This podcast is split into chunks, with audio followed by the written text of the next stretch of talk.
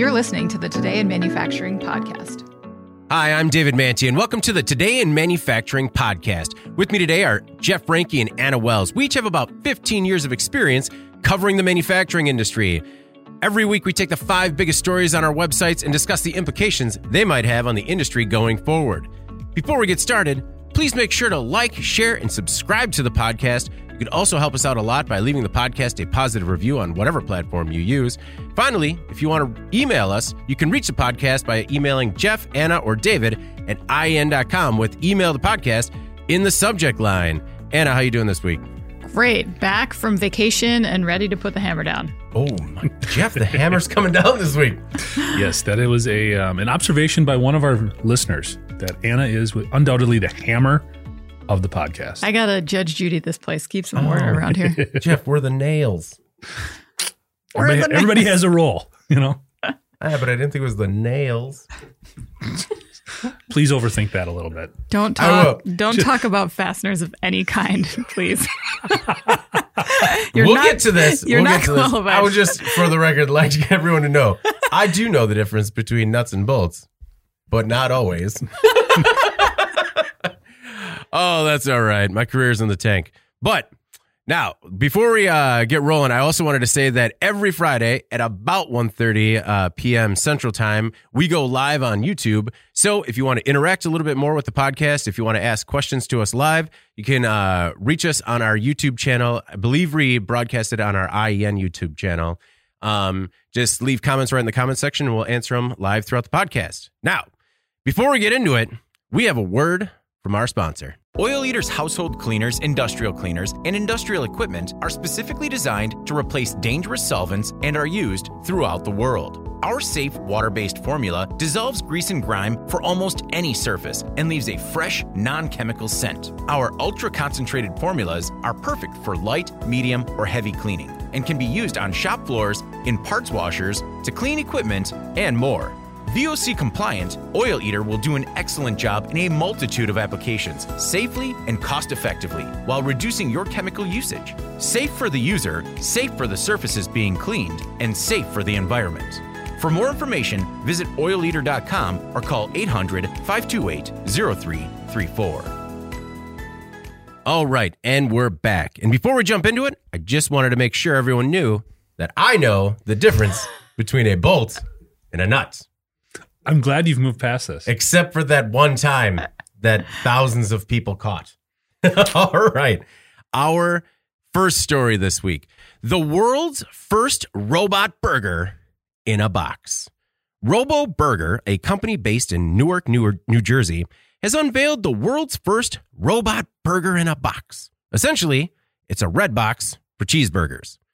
The 12 square foot metal box contains a refrigerator and automated self cleaning griddle. The meat is locally sourced, grass fed, and 100% Angus beef. You place your order using a touchscreen, select your condiments, uh, ketchup, mustard, and cheese, and pay for the burger. It takes about six minutes and it costs about $7. Robo Burger's founders say they were driven to provide a hot food source for students, travelers, and busy workers at any time of day. Now, Anna, I know maybe not a beef burger in a box, but would you buy a bean burger in a box? I think so. Okay. Um, you know, I'd have to s- like scout the box out first and just see what it's about. But um, I actually like this story. Um, I think it made me laugh a little bit because we love reinventing the wheel in America. Like, um, hot food vending has been around for a long time, especially globally. I think it's more common that you find like pizza machines, coffee machines, um, on like a street corner in an airport or something in a shopping mall. hmm Here, not so much. Um, but it's not like it's never been done before. I think the newest iterations seem to be trying to capitalize on consumer demand for more made to order, higher quality, fresher kind of foods, not like a nasty microwave cheeseburger, which nobody wants, right? Right. Um, so, Okay. I will always have a nasty microwave cheeseburger. okay, Jeff wants it. Yes. If anyone's watching Mm. Yes. uh, in the in the the microwave cheeseburger cheese. industry, yeah, Yeah.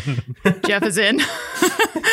um, So, what I thought was interesting about the timing is I actually was looking at some of the research out of the pandemic on food trends because a lot has changed um, just based on people's circumstances. Uh, you would think that people would become more um, uh, packaged food friendly during Mm. the pandemic because I know a lot of people were overbuying for a while and um, having trouble getting some of that fresher stuff. But actually, demand for fresh food went up during the pandemic. Um, but I think what also happened was people were sort of pushed towards becoming more comfortable with non traditional food acquisition Mhm. platforms. For example, you know, you were used to buying fresh at the grocery store, and then the pandemic hit, and consumers were enabled by things like same day delivery. Um, you know, I know me personally, I started to do more with like grocery pickup, Mhm. grocery delivery. Um, you know, people started using Amazon more, Whole Foods, fresh da- daily delivery, that kind of stuff.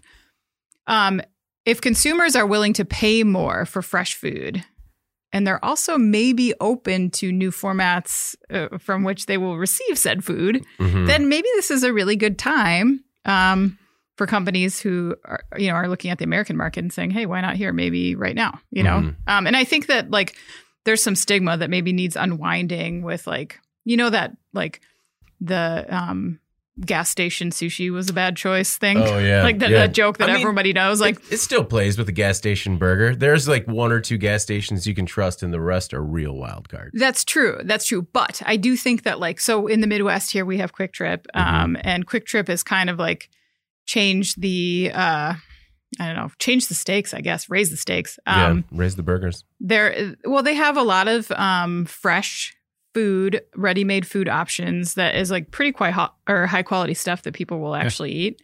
Um, I know, you know, other regions uh, of the country have that stuff too. So maybe people's minds might be changing a little bit around like where they would buy a burger. Yeah. You know, it's not necessarily like something you just have to get at a traditional restaurant anymore, or you have to buy at the store and make it yourself. So I think maybe the time for putting something non-traditional out there and seeing if it works is, you know, maybe now. One of the things that I think is a real catch for this is all everything has to be done on that touch screen.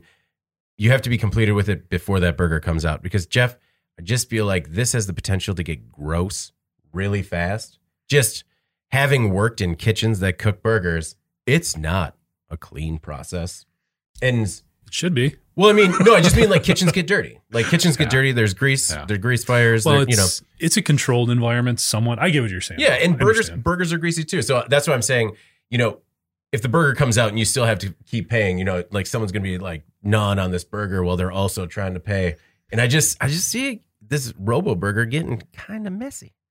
Well, it's an automated, so there's steps. So you're Yeah. not, you, nothing is happening until you pay. So Right. you got to pick what you want, you pay, then everything starts the Okay. process for it. So, yeah, I mean, it will be interesting to see how it goes because, like you said, you're talking about beef. It's going to be greasy. Are we Mhm. going to contain that a little bit? I think the fact, the fact, the due to the fact that the burger is maybe refrigerated as opposed to coming out of like the freezer or something like True. that Yeah. might help a little bit. Um, but yeah, there's definitely going to be some things involved there. It is NSF um, 25 certified, so it is does meet all the sanitary requirements for food service, which is a positive thing. I think when I looked at it and where they want to place these machines, travel centers, universities, kind of on the go type places like a QuikTrip or something like that, is the pricing is going to be interesting Yeah. because right now they're at seven bucks a burger, which I know there's the convenience factor of it, Mhm. but that's still a little pricey for a quarter pound cheeseburger. That's got to be a really good burger. At Yeah. seven bucks. Yeah. Now, granted, if I'm walking out of the airport at midnight driving home, I'm probably gonna pay 15 bucks for a couple checheeseburgers because I don't have thousand to dollars. stop anywhere and I want a burger or I want something to eat. So and you're expensing it. unless you lose the receipt. Oh yeah, true. Also, Mm, also, always. can can I just point out that like we all became very accustomed to paying extra to order food off the internet, so we don't have to talk to a person on the phone. Mhm. Do you think Yeah. people will pay a premium for not standing in line and talking to like a human? See, I'm the opposite because anytime I've tried to order food, especially not directly, anytime I've tried to use a food delivery service that Mhm. wasn't directly associated with the restaurant, it has always been garbage.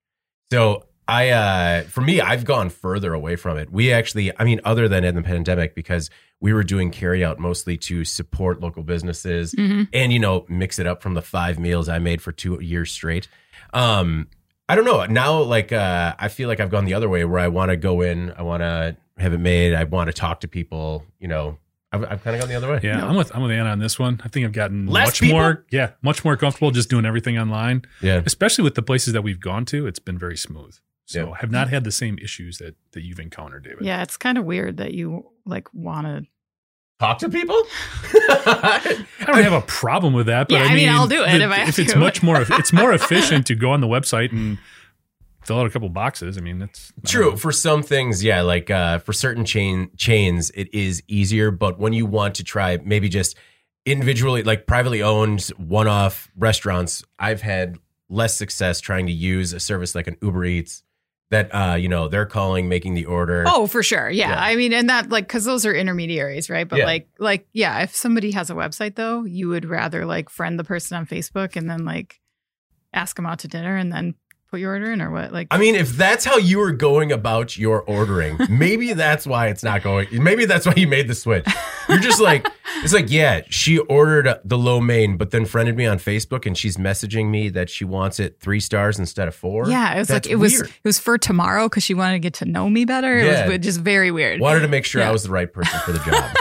um, one thing that I thought was that this was Jeff. I think this is like Ray Kroc's dream, right? A fully automated kitchen, no worker, perfectly burger in a box. yeah, potentially. Um, you guys definitely went more in depth on the food ordering than than I did during the pandemic. I'll Yeah. say this much: we had some pretty smooth systems down. Yeah. The other thing is, we had a reader, John Dearden, who must have.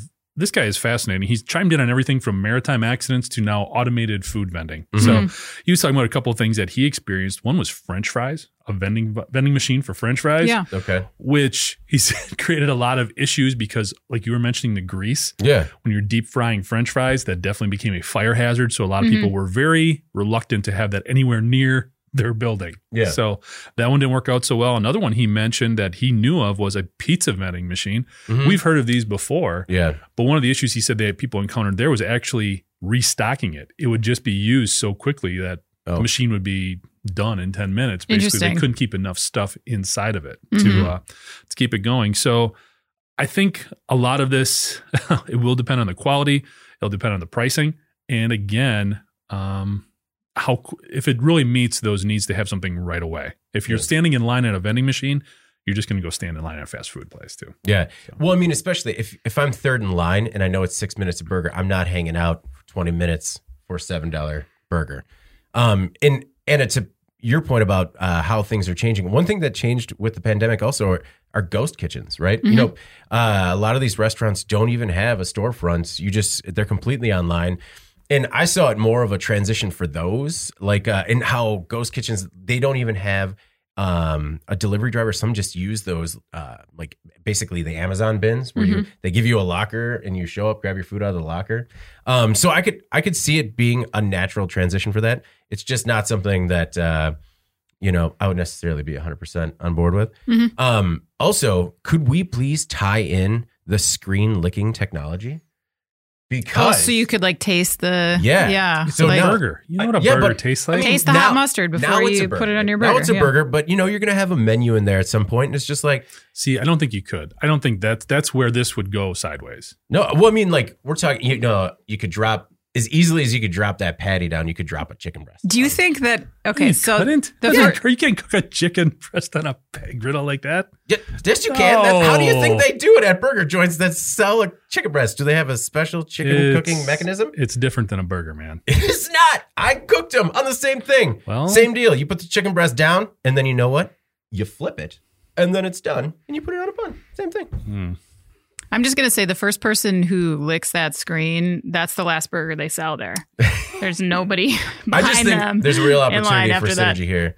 Uh, also, the Robo Burger, no pickle. So, where do you stand on that? I'm fine with that. All right, me too. I'm just like I just figured I might have some like pickle lovers here that would be it's not a burger until there's a pickle on it. See, I just look at this as more of a commodity thing. It's just a burger. Like I don't overthink it too much. Yeah. I mean, I guess we knew that from the outset when you're like, I'll do a microwave burger. Yeah, Yeah. exactly. Oh. Jeff doesn't care. All right. For the refined palates on the panel, Our next story is Judge orders owner to demolish Packard plant in Detroit. On March 31st, 2022, a judge ordered the dilapidated Packard auto plant in Detroit to be demolished. He said it had become a public nuisance. The building's owner, Fernando Palazuelo, and his company, Arte Express Detroit, must demolish all structures on the property, which covers several blocks. Palazuelo owns 30 parcels that, quote, significantly threatening or that significantly threatening the public's health, safety, and welfare.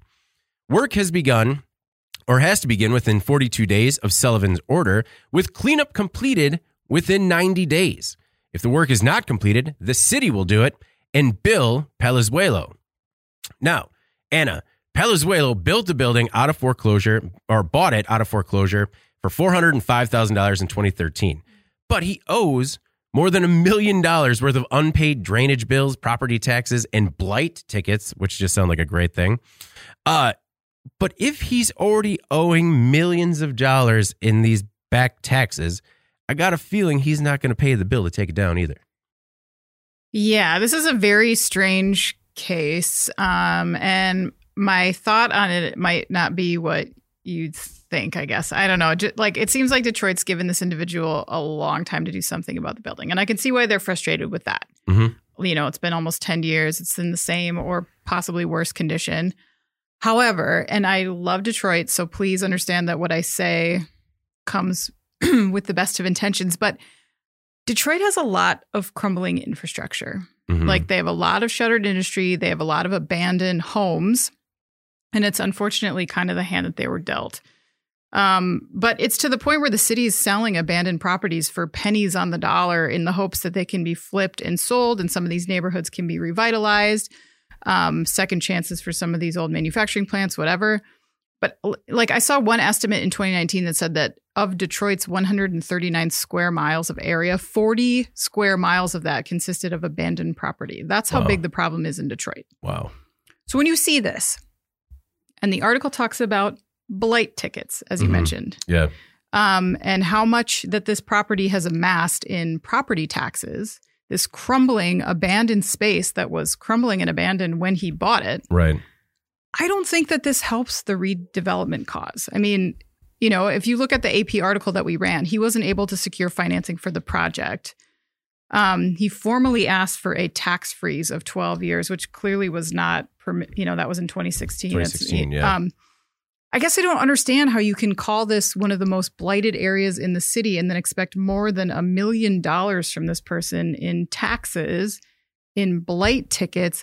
Like, I don't usually drive in this lane. You know what I mean? Mhm, But mhm. I think that, like, I normally think that entrepreneurs and business owners, they need to pay to play. They can't rely on handouts from the government for everything that they do. You got to spend money to make money just like everybody else. But in this case, like, how does this public case encourage developers to like take a chance on some of these redevelopments in the Detroit area? Like, Mhm. to me, it's like, really bad PR, just to say the least. Yeah. I, it just I don't know. It doesn't look good to me. The fact that this and and there was a lot that that story did not include Mhm. in terms of how this person has behaved since he bought this, and it sounds like there's been a lot of um, you know, back and forth. Yeah, he didn't even show up to the trial. Right, exactly. Yeah. But um but it certainly does not incentivize developers to look to some of these because I know that other companies have been buying some of these old plants to try to redevelop them. hmm Um, it doesn't doesn't encourage people to do that, and Detroit needs that to be done. You know, Yeah. Well, and it is, Jeff, it's a big swing. And I think, I mean, I don't want to say he bit off more than he could chew, but this is, and it, um, it would have been a massive project.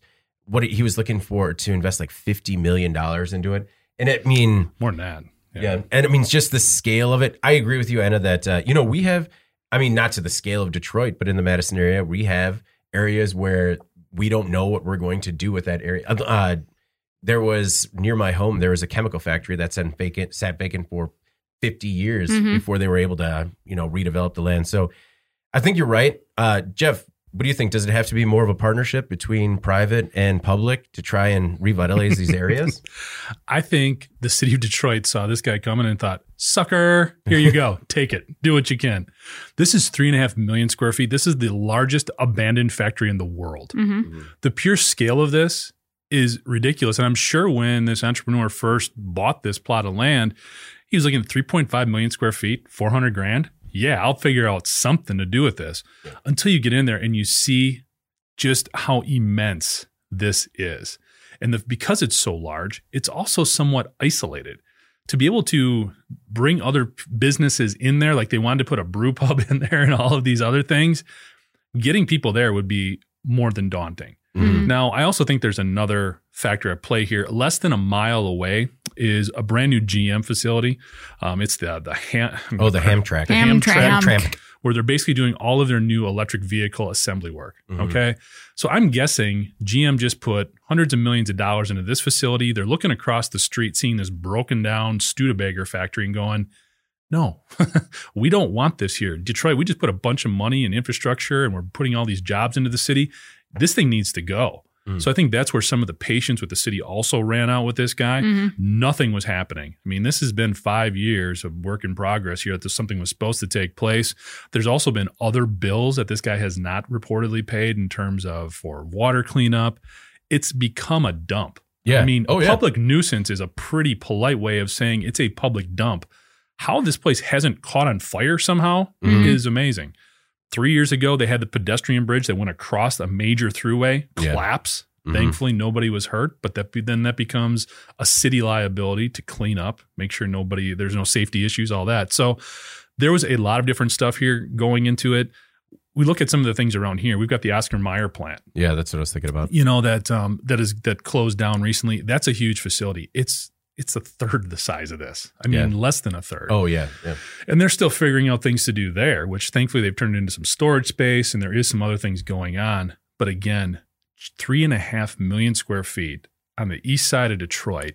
It's not a desirable place, and the scale is just immense. Yeah. So I think all of those factors played into a part of this just finally becoming something the city had to step in and say, enough already. Yeah. We're knocking it down. And you're right. I was uh, I was a little bit low. He wanted to invest 350 million. Yeah. I missed the big 3. um and yeah, it's a 40 acre complex. Just the scale of that is imag- unimaginable. And talk about it being a dump. There were tires, thousands of shoes Mhm. for some reason, old television and other trash that is just Boats. boats. There were boats. This- People just dumped old boats in there. That's uh I don't know. I understand that it uh, at some point just becomes a lost cause, but I mean, maybe maybe you're right. Maybe GM just saw a new parking lot. Well, I think GM just said we just don't want this blight. Basically, we're trying to generate more excitement about what we're doing here, and the city agreed. Now the city basically is going to be on the hook for this. There's no way. there's no way he's Yeah. going to pay for that. Mhm. So Yeah. Um, and about the blight, so blight tickets in Detroit range anywhere from fifty five dollars to ten thousand dollars, ten thousand thirty dollars. do so do we think it's appropriate for the city of Detroit to sell a blighted plot of land to you and then issue you blight tickets? No, no, that's. I mean, uh, I think maybe the tickets started coming after uh, the welcome had sort of uh, Worn off, yeah. I mean, because I get it. If, if you're the city, you want to take a chance. You want it to be redeveloped. You want it to be a mixed use building, but you know, some as a result of that uh, desire to have it redeveloped, you're going to wind up making a couple of bad bets. mm-hmm. one one of the things he was trying to do to raise money is he was actually giving tours of this place, if you can believe it or not. Mhm. Yeah. He's selling tickets to go on a tour of this old car factory. Well, just the photos of him in the factory. And I mean, yeah, the factory, it hasn't made cars since like the 50s. It has had other manufacturing since Yeah. then. But even the photos that he took smiling in there, it's like, are you uncomfortably smiling because you think you're about to be crushed to death? I mean, it's not, it is by no means a safe area. No, it does not look nice in there. It's like no one's, you don't even want to squat there. All right. Our next most popular story this week former GE engineer convicted of, quote, textbook example of industrial es- espionage. After a four week trial, a former General Electric power engineer was convicted of conspiracy to commit economic espionage. Xiaoqing Zheng worked at GE Power and Water in Schenectady, New York, as a sealing technology engineer. He and his co conspirators tried to steal GE's trade secrets regarding its steam and gas turbine technologies and give them to Chinese companies that research, manufacture, and develop parts for turbines. Prosecutors call it, quote, a textbook example of industrial espionage. Zhang was acquitted of two counts of trade secret theft and two counts of economic espionage, and the jury could not reach a verdict on seven other counts, including trade secret theft, economic espionage, and lying to the FBI. Still, Jeff, when Zhang is sentenced on August 2nd, he faces up to 15 years in prison and a $5 million fine. Yeah, it's interesting how things have developed over time. I, you know, I've talked about before when I was in the automotive tool and equipment marketplace. We go to trade shows and there were individuals from China coming right up to booths taking pictures of tools so they could go back and knock them off. Mhm. The tactics have changed. They become a little bit more um, advanced, a little more sophisticated.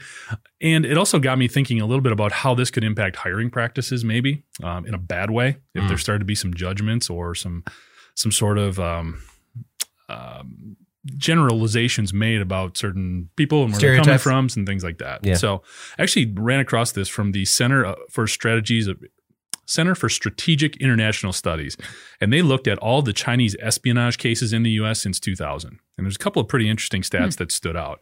First of all, 26% of these individuals who were involved with this were non-Chinese actors. So in other words, they were U.S. citizens who were recruited by the Chinese government to partake in these type of activities. Mhm. Also, the other thing that stood out is 51% of these incidents were focused on commercial technologies like this one. About a third of them were for military, and then about the, the remainder, 15 to 16%, were for targeting towards U.S. civilian agencies or politicians. So they become a lot more differentiated even in what they're going for. It's not just the high tech stuff, it's also more commercial things like this. We're looking at sealing technologies for turbines. The other thing is 41% of the incidents involve cyber espionage, and they were usually from state affiliated actors. In other words, the Chinese government was backing them up Yep. in what they were doing. And my whole take on this is we've talked a lot about cyber attacks and how those have become more prevalent in the uh, the industrial sector. And I just think as and it's not just China, there are other bad actors out there as well. As their tactics have advanced, the U.S. industrial sector also needs to start upping their game in terms of security and what they're doing to protect their intellectual property, um, things that they're putting on, making available either through through the cloud or whatever their networking system is. All of this information, if it's too accessible, and we live in this age where we want greater visibility for the entire enterprise, so everybody can see what's going on and make good decisions. Well, there's there's some bad stuff that can come from that as well. So it's being more aware of the whole scope of what you're making available and protecting it as well. Probably also being a little bit careful on who you're allowing to see this information and Mhm. how they're able to process it. Did the Center for Strategic and International Studies say how many of these crimes also involved half eaten peanut butter sandwiches? Or is it still I, just the I one? don't think they went that far into That that, deep? but Just the they one. did. Uh, they It's did still just the about- one guy? Yeah. Okay. Uh, in talking about uh, government sponsored espionage, Zhang and his business partner, which was also his nephew, Anna, did receive financial support from the Chinese government. Mhm. And they also coordinated with the government to find uh, research agreements with state owned Chinese institutions to develop turbine technologies. Mhm. So it's difficult. Uh, it's difficult when you see stories like this and just know that they had the full backing of the Chinese government. Yes, they did. Um, but this is one of those cases, another one of those cases where the defendant is like claiming that his actions were mischaracterized. Mhm. Um, I read into it a little bit. His his attorney has described him as a longtime loyal GE employee, of course. Mhm. Um, and when prosecutors described him as sneaky, devious, motivated by greed, his wife actually stood up in the courtroom and shouted, "No!"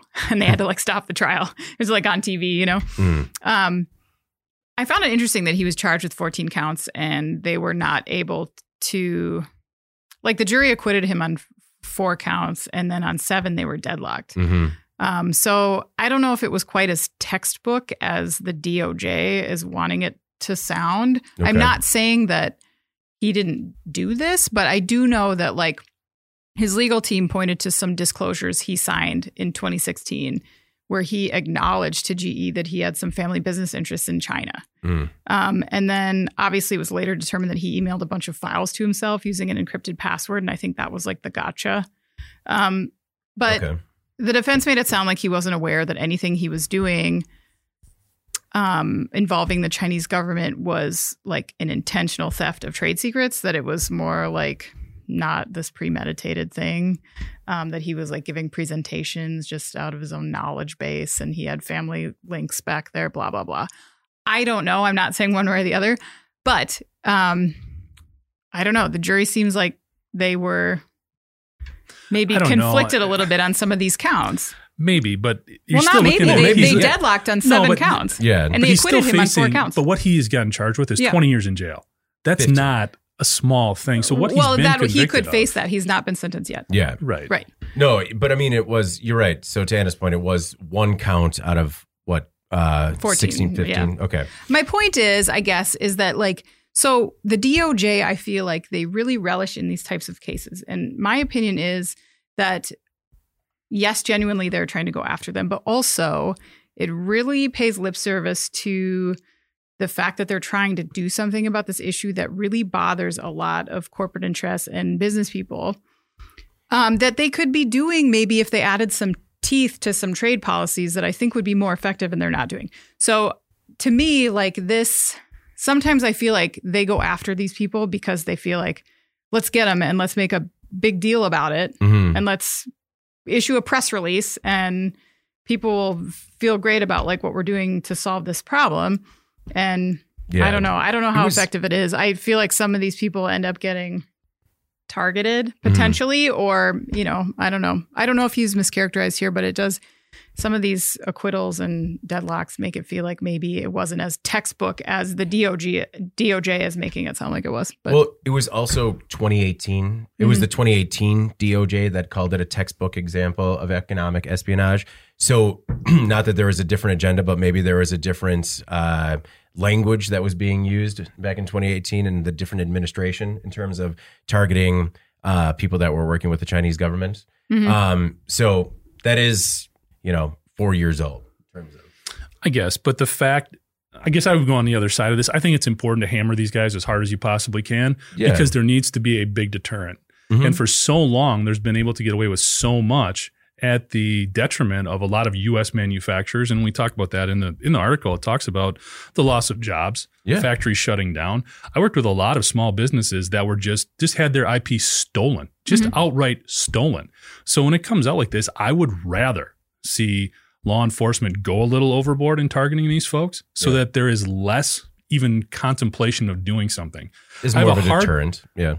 Be- And yeah, as hard of a deterrent as there can be. yeah, I'm not arguing that. I think Yeah. that they are doing that. I think that they're going out of their way to make a big deal about it. Mhm. And as far as not knowing what was going on, when you're sharing information with the Chinese government and they're paying you for it, you know what's going on. You do feel like for someone of his um like academic standing and understanding and he's obviously a very intelligent person that if you don't if this was all ac- accidental then you're a pretty naive person but yeah it's hard to know All right.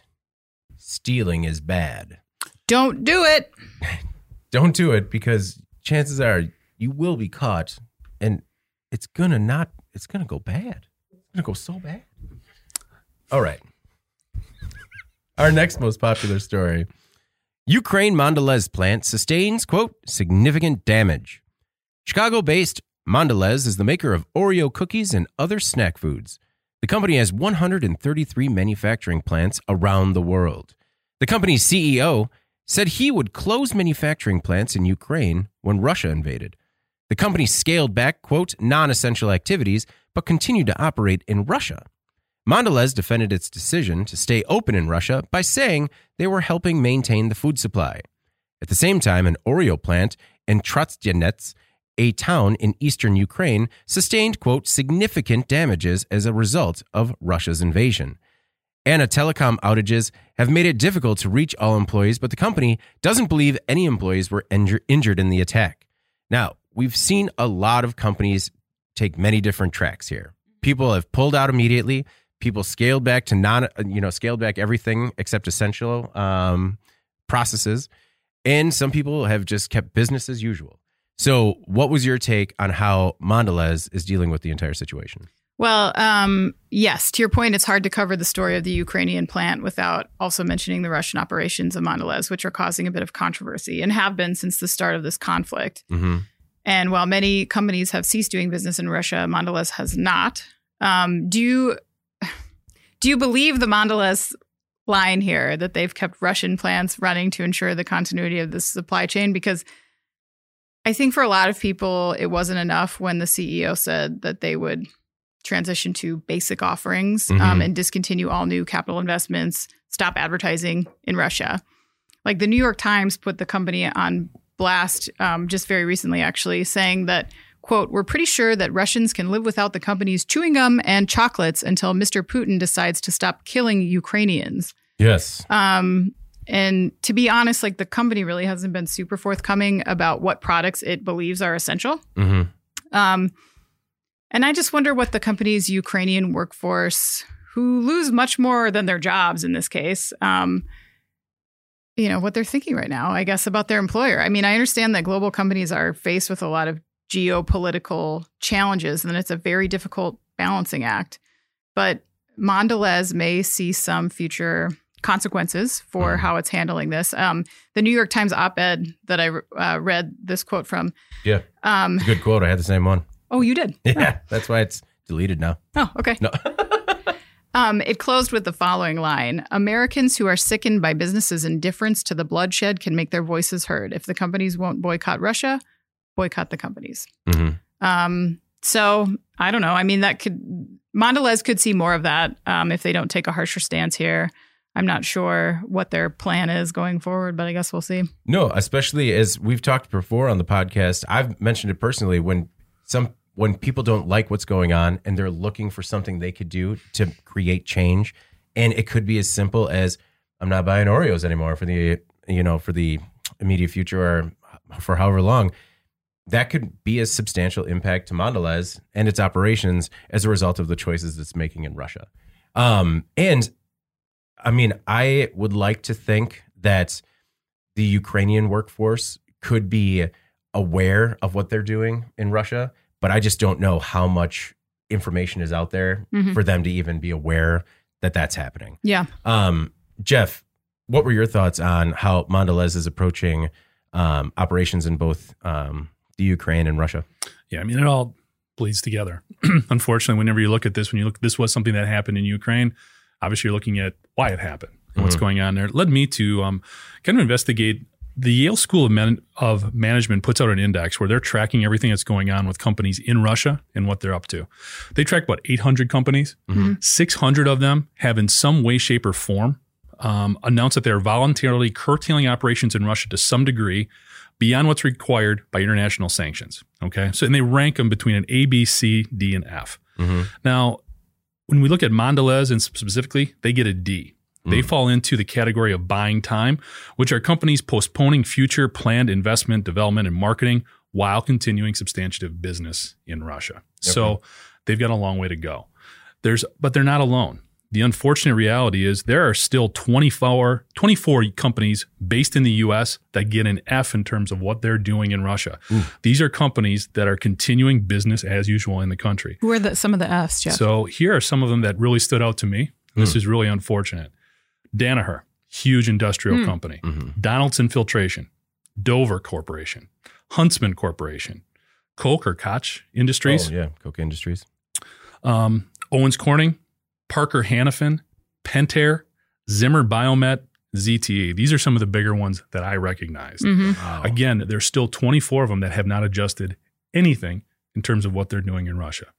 Now, this is a big this story because of these things. This is why this story needs to continue to be told and Mhm. reinforced because there does need to be pressure put on these companies. And when you look at Mondelez, at first you can say, okay, they're a food company. They want to continue producing food for the people in Russia. Mhm. However, there's still people in Russia who think that their army is going up against um, U.S. backed Nazis. Right. Yeah. That's you read the New York Times article as well. Yeah. Or that's been reported a number of places. So what's going to get these people to understand what's going on? They obviously can't trust their government. They're going to see it when it impacts their day-to-day life. So it's unfortunate that these individuals would have to continue suffering as well based on the, the act of their government. But how else are they going to understand? We've got companies that are still continuing to do what they're doing. And thus, we run more of these types of articles and bring more of this stuff to light. And if these companies don't respond, the people in Russia aren't going to understand what the rich, you know, Putin and the other oligarchs are doing to put all these other individuals in Ukraine and who knows where it goes from there in greater danger as well Here, here. and how that needs to impact them. So these stories need to continue to be told, even though we're preaching to the choir a little bit. The more pressure we can put on the international community to get that message infiltrated into more people in Russia, the better. And maybe the sooner we can see something stop. I was kind of surprised with some of the uh, names that you rattled off having an F. Yeah. It's very disappointing. Yeah. Um, Anna, what were your thoughts?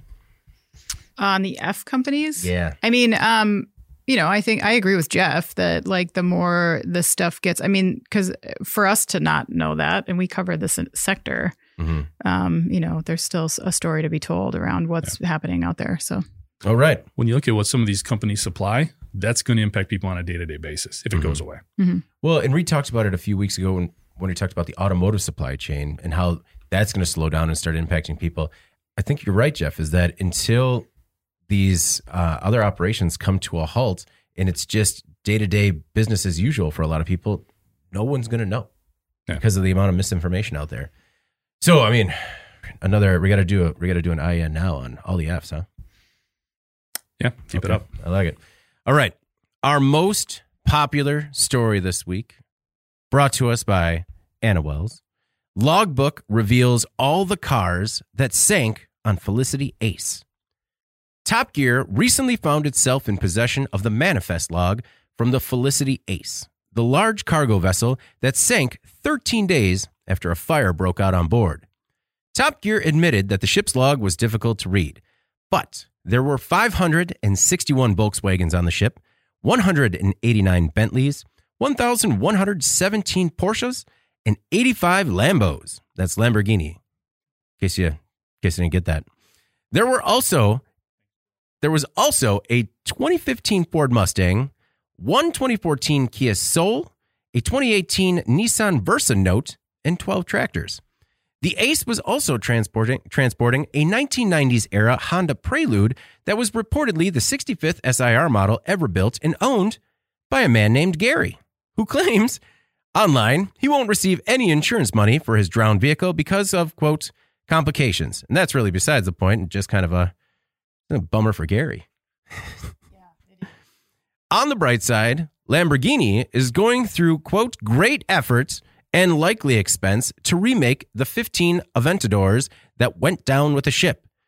So, Anna, silver lining? yeah, I know. I like how um, they had to make a big deal about how hard they're working to like replace those cars. Mhm. We had to press the button to turn the production line back on.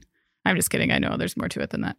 Um, so, uh, Motor One called this situation a car catastrophe, and for anyone who Oh, read God. that, I am very sorry. Yeah. Uh, the people you really feel bad for, I think, are not the ultra wealthy who won't get their luxury vehicles worth six figures, or even the dealers who, you know, all these are insured, right, coming straight from the factory. It's the people who lost their seem- the seemingly like random collection of vehicles. Yeah. No, I completely agree. Like, uh, that's what the odd tidbit was in the story. Like, there are these collectors that Mhm. had these rare one off vehicles. Yeah, It's devastating to them. And I mean, you poke fun at Gary, but he's got a point. no, he does, and like so, like the 2015 Mustang, the 2014 Kia Soul, there was a 1977 Land Rover Santana. Which we did not talk about in our breakdown, but that's being described as extremely rare and irreplaceable. Mm-hmm. So, like, what were some of these vehicles doing on the ship? Um, well, it looks like the the one offs seem to be destined for private buyers. So, just you know, whoever had a specific need for this 2014 Kia Soul, I would like to know what why you can't get that elsewhere. But apparently, it had to be shipped over um, an ocean. But you know, the used car market is super tough right now. So who knows? It was owned by Brad Pitt. it it may have been. I can't corroborate David's statement, but it may have been. mm-hmm. Um, I did actually read the Facebook post um, from the Prelude's intended recipient, Gary Hmm. Hawkins was his name. And Gary was apparently a Prelude enthusiast and waited for the chance for years to obtain this car so he could restore it. Mm. And he was pretty devastated. Um, and he said he's going to be looking for another 1996 SIR to restore, and he will do so no matter what, even though he's not getting any money back from this car falling deep into the depths of the ocean. So if anyone's got a lead on that, Gary would like to know. Um, and and crazier still, like Top Gear, it was actually their Netherlands outfit who got their hands on the actual manifest log. Mm. They said that there's another more complete manifest um, that lists even more collateral that's not even been reported. Man. Um, so yeah, I mean, all this stuff is like a salvage mission now, probably that's going to actually cost Yeah. potentially millions of dollars because they're going to need to pull some of this stuff out of the ocean, I think, to mitigate the environmental damage. Mhm. And apparently that process could take years. So Wow. bad situation all around. Well, maybe once they fish it out, Gary will have another chance at the prelude. Do you think he'll still want it? No. He's uh, he wanted to restore it. Yeah. The reason is because that engine's pretty rare. Yeah. Restore it. Okay. So I don't think that waterlogged engine's going to be worth a whole lot. You can't You can't dry res- out an engine. you just get a hair dryer, right? Well, And just- David, I'd hate to tell the guy who knows his hardware so well about engine specifics, but I sometimes mess up nuts and bolts. no, I don't think he wants that engine. yeah. Okay. Well, I'm just saying it might be available once It'll- the salvage yeah, is done. Maybe. I went down the Prelude wormhole. Like I was curious Oh, why this was such a big deal, and apparently it just is the fact that these were tough to find in North America. uh, Um, when they initially came out, they weren't like super expensive or Mhm. anything like that. But the fact that he went to this extent to like put it on a container and send it over, yeah, because it is it's an enthusiast vehicle. Apparently, I was not aware that the Prelude had such a passionate um, following. I Yeah. guess. It did. One of the things that I got started looking at too is just because we've been talking about these these cargo ship issues like for the last 18 months or so. And apparently it's coming down to a lot of them are overstacked. Uh, We've Mhm. got worse weather going on. Looked at some number here. Actually, Al Jazeera, Al, Al Jazeera did a breakdown in 2020. There was the highest amount in seven years in terms of number of cargo um, containers lost overboard on ships. Seven Man. years, huh? And they just attributed it to the fact that e-commerce is hmm d- driving demand. We're putting more stuff on these ships, stacking it up too high, and then you throw in more bad weather. Mhm. It's a bad mix. So we're losing more stuff, and you can see you can see like even the way 2020 was pacing before they were able to finish off the report, it was going to set a new mark as well. So we're just losing more stuff because we're buying more stuff, harder to get, not being as safe as we should be. What happened in 2013? And have you turned the volume on your laptop off? Wow, it's a it's a pop up, man. Sorry. He had to get you back for that nuts and bolts comment. Mm-hmm. Mm-hmm. I don't know a nut from a bolt, but I know how to silence my computer. And by silence, I mean mute. Uh, as it turns off. Because you don't have to type. Yeah. I'll type all day. Uh, no, seriously, what happened in 2013? Was there like a large? Uh, I don't know. I don't know what happened there, maritime but it was huge, huge uptick. Yeah, in 2013 too. Okay. Um, one thing I, I kind of focused on uh, the Lambo part of the story because I thought that was interesting. You know, they said there will be no additional cost to those who ordered the vehicles Mhm. besides the time waited, which is good for the super wealthy that have been impatient. The- yeah, it's been a hard time for the super we- wealthy. Yeah. You know, the last couple of years has just been a tough time. No more hard breaks for the super wealthy. Gary going to take another L. But since the Aventador run only ended a little bit ago, the factory is actually going to be able to remake the supercar pretty quickly. Mhm. And to your point, it's not just pushing a button. They are hand assembled and it was Lamborghini's last gas powered V12 engine project. So it's going to take a little bit of doing. It'll take some doing for sure. So the Volkswagen, Bentley, and Audis lost account for about $401 million in vehicles. That is not a low number. No, and but the Aventadors, 15, they lost 15 of them, account for more than $7.5 million in losses. Puke. Again, luckily, they're not going to cost them another dime. Just a little more patience. Yeah. All right. Well, before we move on to In Case You Missed It, we have another word from our sponsor. Oil Eater's household cleaners, industrial cleaners, and industrial equipment are specifically designed to replace dangerous solvents and are used throughout the world. Our safe water based formula dissolves grease and grime for almost any surface and leaves a fresh, non chemical scent. Our ultra concentrated formulas are perfect for light, medium, or heavy cleaning and can be used on shop floors, in parts washers, to clean equipment, and more. VOC compliant, Oil Eater will do an excellent job in a multitude of applications, safely and cost effectively, while reducing your chemical usage. Safe for the user, safe for the surfaces being cleaned, and safe for the environment. For more information, visit oileater.com or call 800 528 0334. All right, and we're back with In Case You Missed It, the stories that maybe weren't as popular on the websites this week, but stand to make a big impact on the industry going forward. I'm going to go first this week with a story about Mattel. Mattel advancing nearshoring in Mexican mega factory. Mattel, the company behind the WWE Hasbro Retros and other toys, is nearshoring Random. is nearshoring its operations to its plant in Monterrey, Mexico. They mean a lot to certain people, Anna. All right. The plant has a 20, 200,000 square meter footprint and employs nearly 3,500 workers. The company spent about 50 million, that's where that 50 million came from earlier, Attaboy. to expand the facility, which is now the company's largest plant. The company closed two factories in Asia and plants in Canada and Mexico and moved operations to this mega factory. Mattel plans to double the plant's investment, another 50 mil, over the next five years. Mattel said it will be more profitable and competitive than to have the product close to the consumer.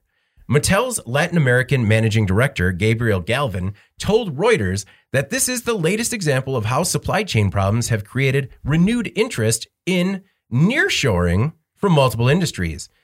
Jeff, I found this particularly interesting because we've heard a lot about reshoring, and this story made me turn my head because we haven't heard a lot about nearshoring. Yeah. Well, I mean, Mexico has been on the radar for for a bit. You Yeah. know, when we look at the low cost um, manufacturing as well as the proximity to the U.S. market, so Mhm. it makes a lot of sense. It's what's going to be interesting here too is you need truck drivers Oh yeah, for that, which we know there's also a shortage of. So you can appreciate combining operations to take advantage of those efficiencies, but there's still going to be some logistics challenges for I would think Mattel, especially if you're pumping out that much product out of Oh, one yeah. location. Um, as far as the nearshoring nearshoring goes, it will be interesting to see how that competes with a lot of the reshoring activities we've seen in the U.S. We still see a lot of folks, especially in the automotive sector, really hitting the southeastern part of the country. Mhm. Um, we do see some interesting things going on in California as well. So, will these things completely off, you know, balance out? Probably not. I Mhm. think it is too much of a cost difference. But what it, what it will come down to, and this is a little bit different because Mattel had other facilities in this area as well, Right, so they are used to the operating environment. But will new companies, if they're contemplating the U.S. versus Mexico, will this start weighing into their decisions? Mhm. Seeing a company this big making this big much of an investment in Mhm. Mexico. Well, and I was just thinking, Anna, that nearshoring, while not as good for the U.S. as reshoring, is still big, could potentially be a huge trend with the supply chain issues that we've seen. Yeah. And, uh, um, you know, it's a little better for the environment if your Mhm. end market is the U.S. as well. Yeah. Um, what are these So, retro? I'm looking at these Hasbro WWE retro figures, oh, and what you're looking at right there is what I can only assume is wave one of the most recent release of WWE Hasbro Retros that uh, features Mr. T, Mean Gene Okerlund, uh, Bob Backlund, and Roddy Piper. Maybe. Wow. That's only what I it think. might be those. it's details. certainly not sitting on my credenza but uh you know everyone's got something and i uh Credence. Everybody has pro wrestling toys on the credenza. no no no they're currently still packaged i gotta go hide them in the basement they're not allowed on the credenza that's just they're in they're in a queue right now i still get to touch them before they go away um no so you know everyone's got their everyone's got their thing and i liked the old uh from the 90s they made these small hasbro toys and then mattel to kind of like uh, make a little money off it, made these retros, which are new character or new figures that are made in the old style, but just really cheap. They're kind of garbage. But Oh, you know, okay. for Who's- suckers like me, you who's- gotta have it. Who's your favorite guy to go after your wrestler? Is there one that's like more rare or something? Oh yeah, no. So there's there are rare ones. There's this wrestler called Adam Bomb, and there's a wrestler Crush. And the- wow, from Demolition. Well, like uh yeah, after he uh left Demolition and became like, you know, 90s uh you know, uh, what was the neon colored crush. uh but there's there are some rare ones out there that are difficult to get your hands on unless you're drinking and playing on eBay. Um Do you have uh, this set where. I do have that set. Oh, and it's like two different tans of yeah, Hulk Hogan. No, one see- really tan, one maybe beginning of summer. I do have all the variations of I do have all the variations of uh, the Hulkster as well as that uh, Andre the Giant. I just got that Berserker, and that's just one of the rockers. You know, typically you like to see him in the set. Um, It's all Shawn Michaels, no Marty Jannetty. yeah, Ah, this is how you spend your money. this is not how I spend. Yeah, Anna, did you or your brothers watch wrestling growing up? No. No? Mm-mm, I never did. it's uh, it's just one of those things. You know, between uh, old this very specific line of toys and uh, the original Nintendo games. You know, those are my two things. I Um, think it's cool. Yeah, like it. it's uh so the the retros though I can't I can't uh, endorse them because they are just kind of like a cheap money play for people like me that are in our almost, are almost in our 40s and like oh I don't need it but I've God I have it and it's it's really it's it's all the Mr. T in that set you know it's not a great set who wants a mean gene you know character I mean except for staging but uh in order to get Mr. T, he had to buy the other three. I'm like, all right, whatever. I mean, we'll go down a different wormhole. I'm like ordering customs, and I just got this like rare Al Snow. It's coming. It's weird. Anyway, Wow. I'll step And out. now they're made in Mexico. conver- yeah. yeah, uh, they're but closer. They've There you been go. near shored. Uh, Anna, Mhm. what is your? In case you missed it this week. Okay, so speaking of the truck driver shortage, um, Walmart is doubling down on recruitment for long haul truckers. The company has launched a training program that gives employees who work in its distribution centers a chance to become certified Walmart truck drivers through a 12 week program taught by the company's established drivers. They've also announced, and this was a little bit buried in the AP version of this story, but that they've increased starting annual pay for long haul drivers to up to $110,000 annually. Wow. Um, and I think the rate is just a testament to how challenging it is right now um, in this job market and trying to fill these positions. So, um, I interestingly enough, I read a report recently that said that up to half a million long haul trucking jobs will be eliminated if autonomous vehicle technology can advance to accommodate all weather conditions, which is sort of its like limitation right now The albatro- albatross.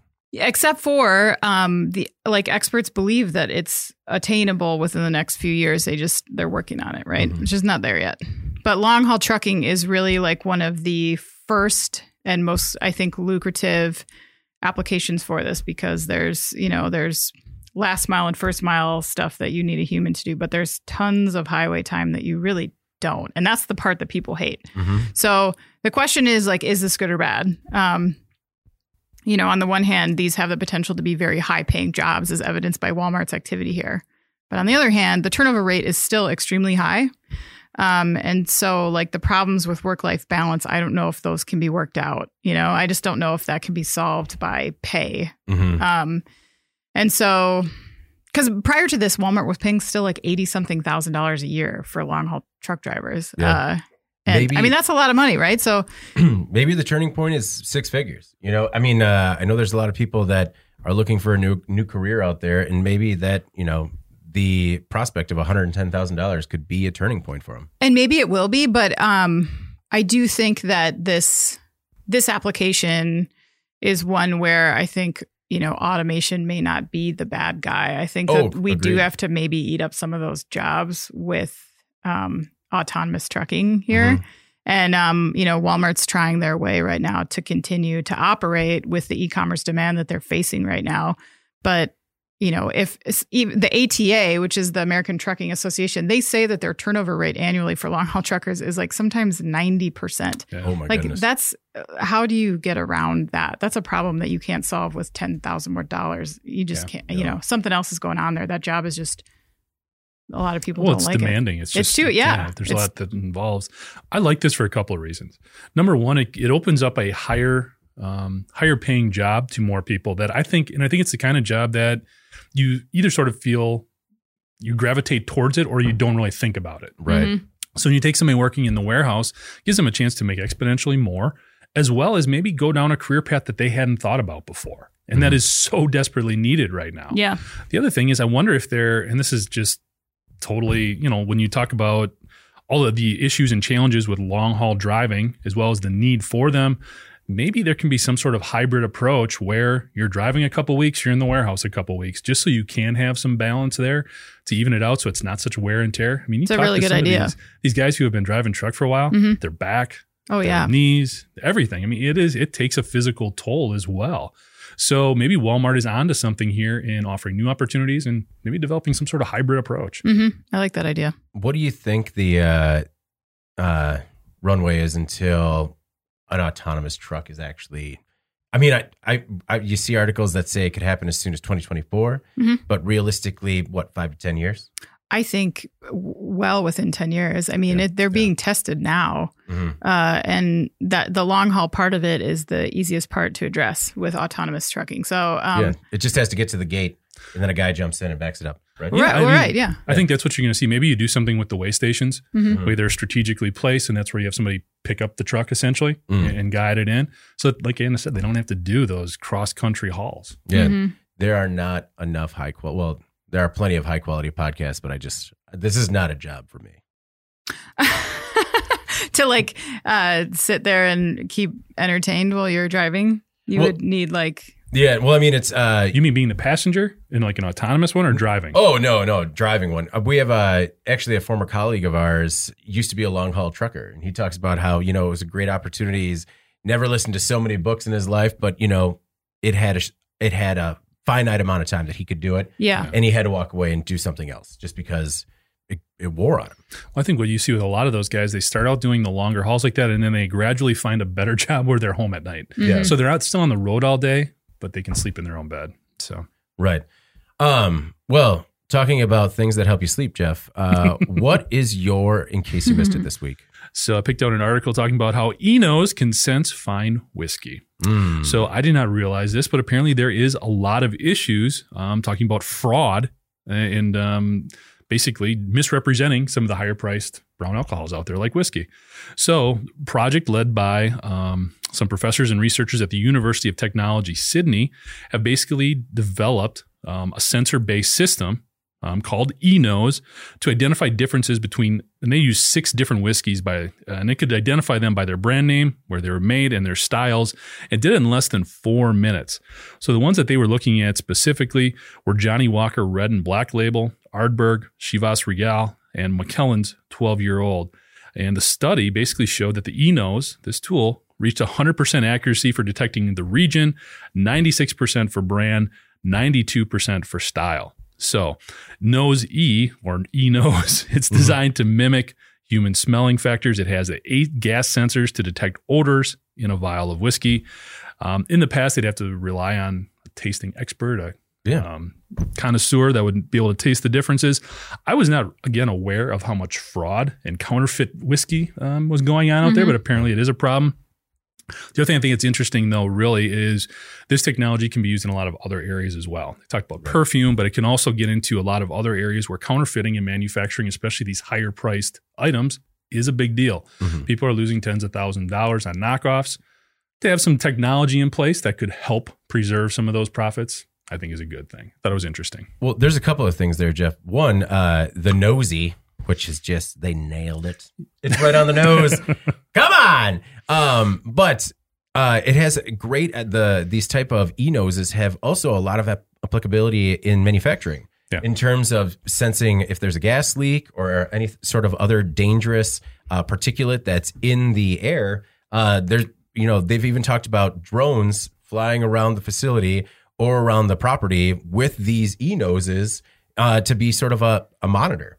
Um, the other thing is, so how many counterfeit whiskeys do you think we've had? Because sometimes somebody opens up, sometimes someone opens up that hundred dollar bottle and you sip it and you're just like, oh, really? It's nothing but hot fire in there. yeah, I don't know. My uh, my whiskey is not that expensive, so I mean, I do like some of the nicer stuff, but not. I don't know. Not that I was worrying about it being knocked off. I guess at Costco. Well, we did so uh, at uh, at my grandfather's funeral. My brother brought a bottle, like one of a really good bottle of whiskey that my grandpa had, and we were all gonna take these shots uh, at the service or after the service was over. Everyone got shot glasses and we took it, and it was just like when we took the shot, and it was like, oh, she's a sipper. She's a sipper. Just like oh, it was so, and it was uh, you know, it was still a a good time spent with family. But uh But got a whole lot better after that, right? Yeah, yeah. The ride was a lot easier. No, it uh anyway, go ahead. Well, I was going to say some of the other applications too, just in detecting. Um, they talk about illegal like animal smugglers and things like that Oh. being traveled, being used as technology for that as well. You would think really even for any type of counterfeit substance, you know, if you're looking at drugs, um, other things people might be able to smuggle in. So What? Illegal animal parts? Well, you know, poachers, you know, bringing in That's a real rhino. horns, skins, Oh no. I suppose like, stuff like that. if we're getting even dark, it's probably got applicability in human trafficking too, I would assume. potentially. Oh, so goodness. so how is this being used to detect whiskeys? Like, who, wh- where in the supply chain process is this being used? Like after you buy a bottle, you crack it and you do this at No, home. I think when you're talking about ex- import export type situations, making So, sure it like, is legit stuff. at like customs, they would pull I would think like customs- a sample bottle out and do it. Customs or even a bigger um, distributor. Mhm. You know, if they're taking in a larger shipment. So it's it's for a QC kind of in the middle. You're not like I don't think this is a consumer tool. yeah. I mean, one day, like uh, Depending on how much you're paying, though. I mean, if you're shelling out, I mean, some of those Irish whiskeys that I really love, I mean, they can get up there. And if you're Mhm. shelling out five hundred thousand bucks for a bottle of booze, maybe you have one of these to make sure it's legit. Five hundred thousand. Five hundred. Yeah. Two. Oh. 1,000. Oh, I was like- heard I'm five hundred I am not. Yeah, I I was, was, just like, like, pony up for goodness. Enos for sure. Yeah, get on, get on me about my retros. This guy's spending half a mil on bottles of booze. Like, Um, I do have a pretty successful podcast. So man, Are you guys getting paid? I did get a free hat. I had to steal it. Uh, no, I. Uh, and this is still like prototype. Uh, this is a working prototype, but I do think that any sort of move that can be made in order to cut down counterfeiting Mhm. would be helpful. I know. It's just kind of funny to me that like, so you This is get where we it. start. Well, no, like you get it, and then you're like, I don't know, and then the Enos is like, actually, that is expensive. Like, like Enos is just like your snotty friend. That like, just oh, you that's that's poor man's whiskey. Just the person that is uh, over the top with the wine at the Mhm. table, just like, you know what I'm picking up? I'm picking up like some vanilla hmm and a little bit of. Mm, is that is that like root beer? Mm. Yeah, just no, no, no. I think I think it's a tactic. I think it's a tactic. I mean, we've all been at that dinner. Root beer wine, huh? I mean, yeah. All right. hmm Uh, Jeff, how are you looking on trivia this week? I'm ready. You want me to go first or last? Ah, that's right. Trivia is a part of Final Thought. It's not a part of In Case You Missed It. Let's move on to our final thoughts. All right, Anna. Got a final thought this week? Oh, sure, yeah. Uh, I sure do. Um, I appreciate uh, Andy filling in for me again last week. Um, I was on vacation with my family, which was very nice, and I came back rested, but also fuzzy. And everyone's been a bit cranky this week Oh, yeah. because, like, the week back from vacation, and no one wants to get out of bed, and then I'm the one who's getting all the flack for that. Like, I invented the system. Mm-hmm. Mm-hmm. Just uh why'd you do this, Mom? Yeah. Like, what, take you on a magical adventure for a week? I Sorry. know, right? Like Mhm. I don't like set the start time for elementary school. Get out of bed. What was the highlight of the trip? Uh, so we went to um, Branson, Missouri, and uh, which the scenery there is beautiful, and there's a beautiful aquarium Mm. that has it's like made out of this like um that looks like a disco ball except it's an octopus the building looks Mhm. like it you have to look it up but um That's great. it was a really nice aquarium, and Mhm. my four year old son got a hammerhead shark stuffy that he named Hammer. And After you. oh man he Named it after mom. He knows. and Hammer lives at our house now. But it was um yeah, it was a great trip. That's awesome. Well, welcome back. It was good to have you back in the office. Um, oh, and we also we welcomed somebody new to the uh, IEN and MNET team. We Uh, did. We uh, Ben Munson joined the team, and it was his first week. It was really great to see. You know, we worked with him in the past. It's good to see him in the office again. Mhm. His uh, his style is awesome, and uh, look forward to seeing him in the IEN videos. Uh, probably Monday. Guest star on the podcast someday too, I'm sure. So look out Oh, for that. Absolutely. Um, for my final thought, I just wanted to reiterate that I do know the difference between nuts and bolts. uh, despite my attempts to wash uh, my poor attempts off the internet, no, uh, I actually we have our studio has a toolbox in it, and during the commercial break, I frantically ran to it looking for a nut and bolt. To which producer Eric just said, "You know what you're looking for in there." David thought that it would lend credibility to himself if he just held a nut or bolt. hmm I, I saw it playing out where it's just like this is a nut and this Yeah. is a bolt. It just made sense, but all I could find were what I believe are screws. All right, and the other thing was for my final thought last week. I talked about uh, uh, going on the first date night in like four years with my wife, and we had a great time. So good, we're gonna try it again this Saturday, um, and we'll see how it goes. Good deal. Yeah, the babysitters crushed it. Good to hear. Yeah. Good to hear. Jeff, your final thought this week. Final thought is I'm going to go right into trivia. Yes. All right. So the question from last week was basically when you apply a tourniquet, there's a couple things you should do before leaving the individual you applied the tourniquet to. We had a bunch of people that did get it right. You're leaving. Handed out a bunch of hats. Yeah, so you put you apply the tourniquet. and then you just walk away. Yeah. Well, there may be other people you need to help. Oh, I see. Or there's Okay. nothing more you can do for this individual you want a more highly trained right, medical professional. All right, and I will see you later. That- yeah. Good luck with that. Yeah, that's that's basically how it goes. Okay. there's two things you should do. And number one, as I was trained in the army, is to put a T on their forehead so that the next person who's coming in to take care of that person at the next level of medical care knows a tourniquet has been applied Okay. because it can be overlooked. So because you're cutting off blood flood, blood flow, you want them to know that. You also wanted them to know what time the tourniquet was applied so they know how long that extremity has been going without blood. So those were the two acceptable answers. We, like I said, we had a bunch of people get it right. Sent out Really? a bunch of new hats. Yeah. Nice. Anna, can you guess how you write the T What? on their forehead? Oh, like what you would use? Yeah. Their blood, probably. Yeah. You do? You can. Oh, Whatever you got. I mean, it's not like you got a Sharpie.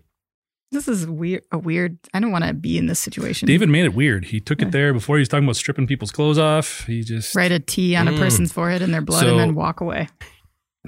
What is the trivia question this week? Oh, it's an interactive one, David. I'm going to let you decide Like where this one goes. It's kind of like a choose your own adventure. I like it. All right. So, David, we've got one of five heat categories we can discuss. Which heat category do you want to pick? The sun. Flaming hot Cheetos. Al, producer Alex, three. Number three. All right. Wow. just, just the three numbers. Okay. Yeah. Sorry. Okay, Anna. So, heat category three means we're dealing with temperatures between 85 and 88 degrees Fahrenheit. Okay. Okay.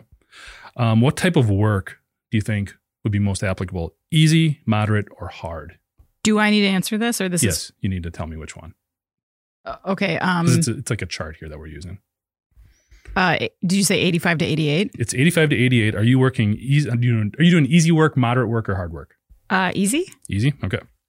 So if you're doing easy work, this is according to the Army. Mhm. Okay. You're doing easy work, 88 to 80, 85 to 88 degrees. Okay. First of all, how much water should you drink in an hour? Okay. First of all, how much water? And then how much rest should you have for every hour? So, how many minutes of rest should you have for every hour worked? Okay. Okay. In order to avoid heat injury like Like exhaustion. like exhaustion, dehydration, heat stroke, those types of things. Okay. So, how many minutes per hour mm-hmm. should you rest? And how much water per hour should you drink? The bonus is if you answer that when you're working on the sun. That would be impressive.